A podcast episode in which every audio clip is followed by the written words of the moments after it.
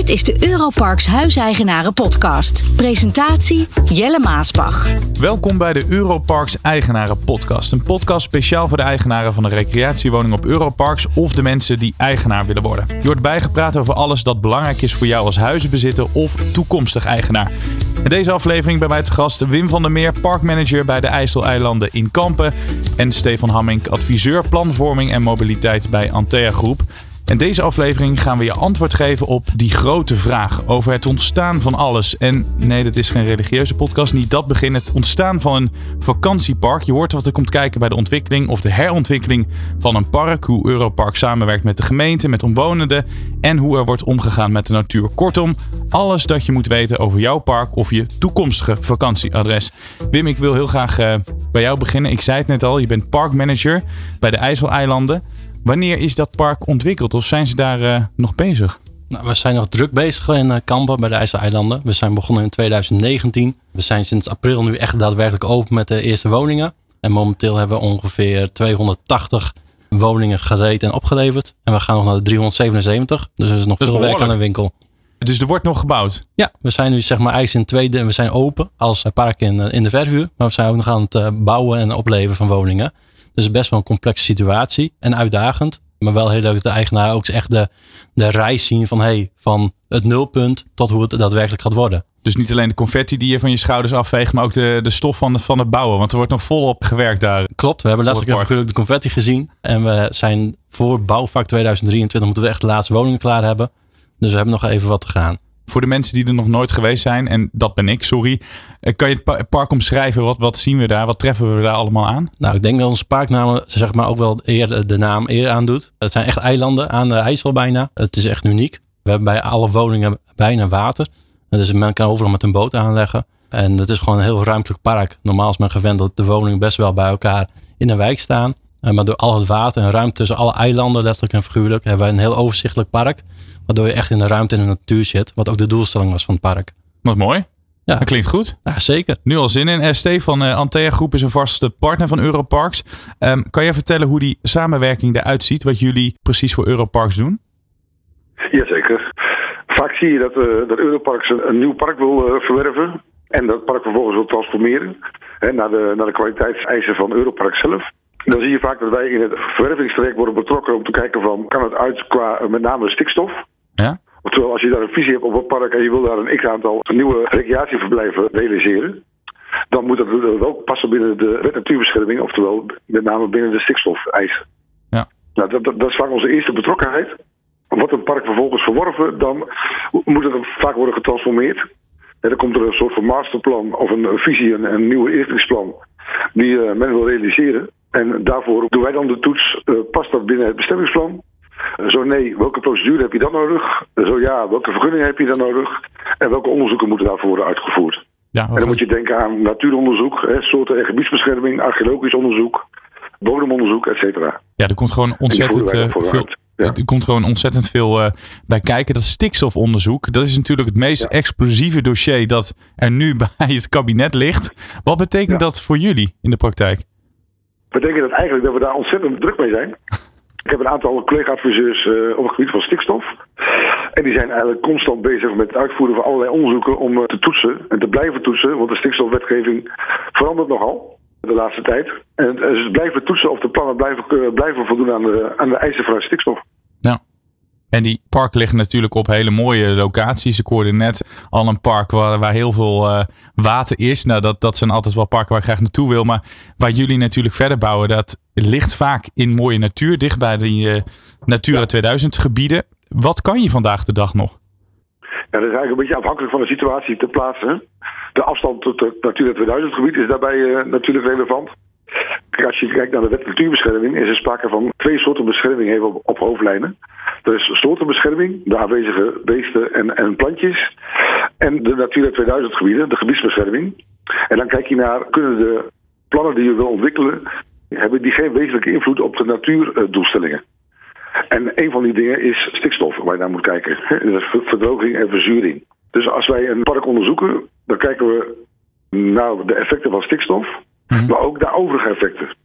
Recreatiedruk bijvoorbeeld, gaat die toenemen? Kan het uh, natuurgebied het aan?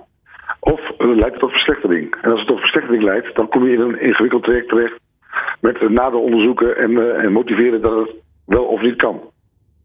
Het lijkt me wel dat het moeilijker is geworden de afgelopen jaren. Ja, ja. wetgeving wordt eigenlijk steeds complexer. Uh, steeds integraler ook. je hebt ontzettend veel vergunningen nodig voor allerlei aspecten. En natuur is daarbij een heel belangrijk uh, wezenlijk onderdeel. Ja. En, en, en voor die vergunningen, dan moet je natuurlijk ook uh, bij de juiste loketten zijn, bij de gemeentes. Is dat echt een enorm rondje wat je dan moet, uh, moet afleggen? Ja, ja eigenlijk heeft het met name te maken met vier bevoegde zagen. Dat is de gemeente, dat is voor de omgevingsvergunning, voor het bouwen, voor aanlegwerkzaamheden. Dan heb je nog een waterschap, waar je met watervergunningen terecht moet. Soms in combinatie met de Rijkswaterstaat. En heb je nog de provincie, die bevoegde zag is bij de natuurwetgeving. Dus dat die, al, die, al die drie partijen, of al die vier partijen, moet je langs en goed kijken van, hey, waar heb ik een vergunning voor nodig? En bij wie moet ik zijn? Ja, we komen zo meteen bij jou terug. Ik wil even naar Wim en naar Europark zelf. Je zei het al sinds 2019, als ik goed heb onthouden, is de ontwikkeling van het park bezig. Hoe lang ben je er al helemaal bij betrokken? Ik ben zelfs sinds begin dit jaar bij betrokken. De eerste drie maanden heb ik zeg maar echt de ontwikkeling meegemaakt. Toen ja. we in onze bouwlaarzen geleden van de heuvels af. Omdat we echt overal nog aan, aan het bouwen waren. Dus zeg maar echt het beginstadium. De plannen lagen er natuurlijk al. Maar daar, vanuit daaruit hebben we wel vanuit de exploitatie en vanuit de verhuur van woningen meegedacht van hey, hoe kunnen we dit optimaliseren? En hoe maken we het een van de mooiste parken van Europarks op dit moment? En hoe ben je bij de locatie uitgekomen? is een beetje een open deur, want jij zei het al, het is de mooiste locatie die er is. Maar... Uiteindelijk natuurlijk gewoon heel simpel solliciteren. Nee, het heeft me gewoon heel getriggerd. Ik heb altijd in hotellerie gewerkt en ik wil graag een keer de stap ook maken naar de recreatie. Ja. Uh, dus vanuit de, de, hoogte naar de breedte, de, de hectares op. En zodoende is bij Europarks terechtgekomen. En met veel plezier op dit moment. Het is een uh, Hansestad. Ik ben zelf ook geboren in een Hansestad in Tiel. Dat wist ik nog wel uit mijn jeugd. Dan kwam er een, een opgraving en dan kwam er in één keer een antieke vaas of kwam er iets anders naar boven. Maakte dat het ook lastiger daar? Dat je daar een park uit de grond stamt en dat het zo'n historische plek is? Klopt. We liggen alleen wel deels buiten kampen. Dus we hebben daar niet direct zeg maar, het, het stukje bij. Maar ik denk wel dat kamp als destinatie gewoon heel veel mogelijkheden biedt. En ook de Hansesteden. Dat we dat nog wel een onderbelicht stukje is in Nederland. Hoe mooi en uniek die steden zijn. Denk ook aan Seelkampen. Dat is ook een van de grotere evenementen. Ja. En ook mede door Europarks en ons park hebben we veel meer logies-accommodaties gekregen in kampen. Wat ook zeg maar, de ondernemers weer profijt gaat bieden uiteindelijk. Kan je ons meenemen naar hoe die ontwikkeling van dat park in fases is uh, gegaan? Nou, eigenlijk is het park opgeknipt in vier fases qua bouwplanning. En die proberen we ook op die manier te hanteren. Natuurlijk lopen we soms ergens iets voor, soms lopen we ergens iets achter. Maar dan proberen we natuurlijk ook met onze bouwers allemaal goed contact te hebben. En we hebben drie partijen met wie we goed samenwerken. En zo probeer je met bouwvergaderingen en begeleiders probeer alles zeg maar te managen. En sinds wij ook echt open zijn in de verhuur met de woningen, wordt het natuurlijk nog uitdagender. Want hoe ga je zorgen dat de bouwverkeer geen overlast is voor je vakantieganger? Dat moet jij allemaal aan goede banen leiden. Nou, gelukkig ik niet alleen. Daar hebben we een heel team voor. Ook ons eigen team, maar ook gewoon mensen van het hoofdkantoor die ons daarin faciliteren en ondersteunen. Want zij hebben die vakkennis daarin. En wij hebben meer de vakkennis in de gasvrijheid. Maar wij moeten wel alles bij elkaar brengen natuurlijk.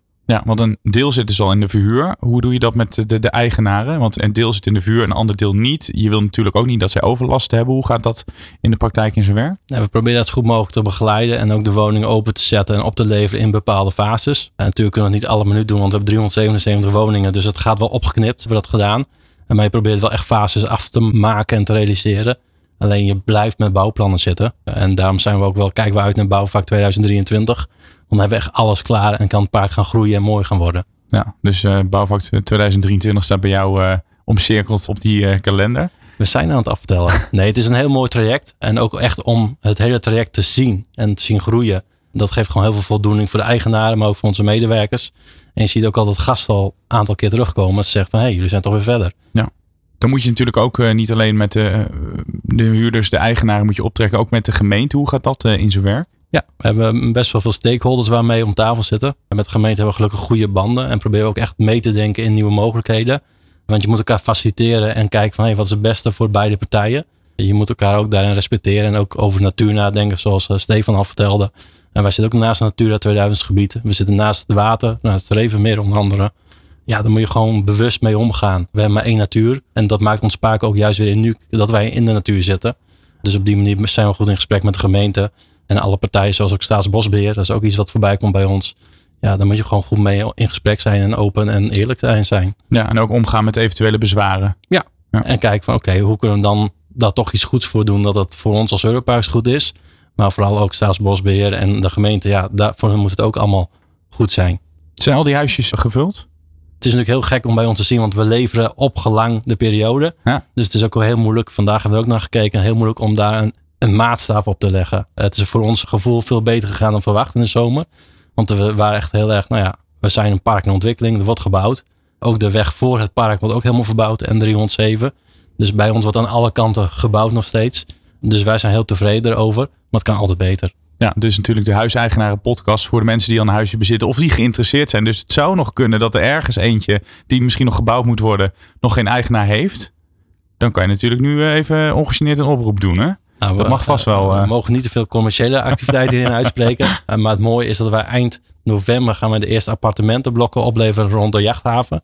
Ik weet stiekem dat we daar nog wel wat plaats hebben eh, voor wat nieuwe blije eigenaren. Dus wees altijd welkom om gewoon, gewoon een keer te komen kijken. En laat je verrassen van hoe mooi het is in Kampen. Mooi, goede oproep. Het levert natuurlijk veel op over goede dingen gesproken. Werkgelegenheid, toerisme.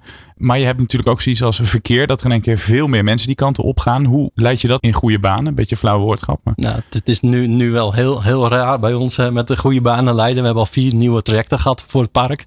En want wat ik net al vertelde, toevallig de N307 wordt helemaal opnieuw ontwikkeld voor betere doorstroming. Nou, daar zijn, worden wij op aangesloten.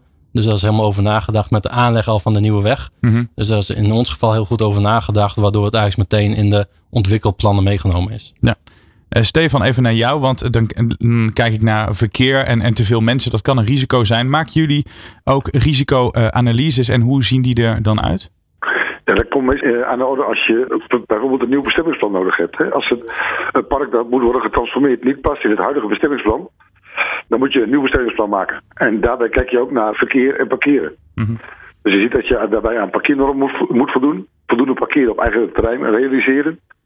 En dat je moet kijken naar een goede eh, verkeersafwikkeling. Die veilig is en die eh, leidt tot een goede doorstroming. En vaak heb je dan planologisch gezien te maken met een bestaand park. Waar al een bepaalde plan kan worden gerealiseerd. En dat wat al mag, is planologisch acceptabel geacht. Ook qua verkeer. Ja. Dus dan kun je vaak een vergelijking maken. Wat is de nieuwe situatie? Die vergelijk je wat er al toegestaan is en wat dat voor verkeersgeneratie heeft. En dan kun je kijken of de toename van het verkeer, of, of een afname, dat kan ook nog. Of dat eh, kan worden afgewikkeld op een goede manier. Nou, helder. Nou, Wim, die mensen die komen binnenkort dus over die, eh, die mooie verbrede, verbrede weg. Je bent er al bijna, er moeten nog wat huisjes worden gebouwd. Ehm, hoe bepaal je vervolgens de doelgroep? Zijn jullie daar ook mee bezig? We zijn ermee bezig. Alleen voor ons is natuurlijk ook, we hebben natuurlijk geen historische data. Dus we moeten alles opnieuw opbouwen. We zijn een geheel nieuw ontwikkeld park. Dus we zijn nu echt ook met onze marketingcollega's aan het kijken van nou, wat komt er veel. Daar hebben we natuurlijk cijfers en data gaan we ervoor opbouwen. En op die manier gaan we ons, ons beleid er ook op aanpassen. En ook qua, qua faciliteit van hey, wat kunnen we nog extra toevoegen. Waardoor het echt een additionele meerwaarde heeft. Ja. En het kernpunt is natuurlijk bij ons het water. Vandaar ook de eilanden die we hebben gecreëerd. Dus dat we ook echt wel voornamelijk op watersport gaan richten. Wat natuurlijk het park uniek maakt in zijn soort. Ja, en betrek je dan ook toekomstige huizenbezitters bij die plannen? Ja, we hebben bijvoorbeeld ook wel een eigenaar bij ons op het park. Die heeft een, een bakkerij in, eh, in Kampen. Die doet bij ons nu het ontbijt bezorgen ook eh, in de woningen. Dus we proberen ook zeg maar, de eigenaar te betrekken in de mogelijkheden. Om zeg maar, ook mee te functioneren binnen onze organisatie. En zo zoeken we ook echt de samenwerking met de lokale partners. Want we proberen juist ook mensen echt richting Kampen te halen. En ook de ondernemers daarin te ondersteunen. Ja, dat de broodjes wel gewoon uit kampen eh, komen Ja. bij jullie eh, op Klopt. het park. Wat goed. Vers gebakken. Stefan, er komen natuurlijk nog wel wat gebieden aan waarbij jullie kunnen samenwerken met Europarks. Kan jij ons verklappen welke dat zijn? Nou, ik ben nou eh, bezig met een aantal parken die van kleur verschieten. Hè? Dus eh, parken die verworven zijn de afgelopen jaren en die eh, worden verbeterd. En een daarvan is bijvoorbeeld eh Europark Skaatsheuvel. Een park vlakbij de Efteling. Ja. Waar we bezig zijn met een eh, nieuw bestemmingsplan. We zijn bezig met het park, even kijken hoor, moet ik even, even nadenken. Utrechtse Heuvelrug. Dat is gemeente Utrechtse Heuvelrug, dat is bij- dat is bij Maren. Daar zijn we bezig met een visie om het plan te transformeren.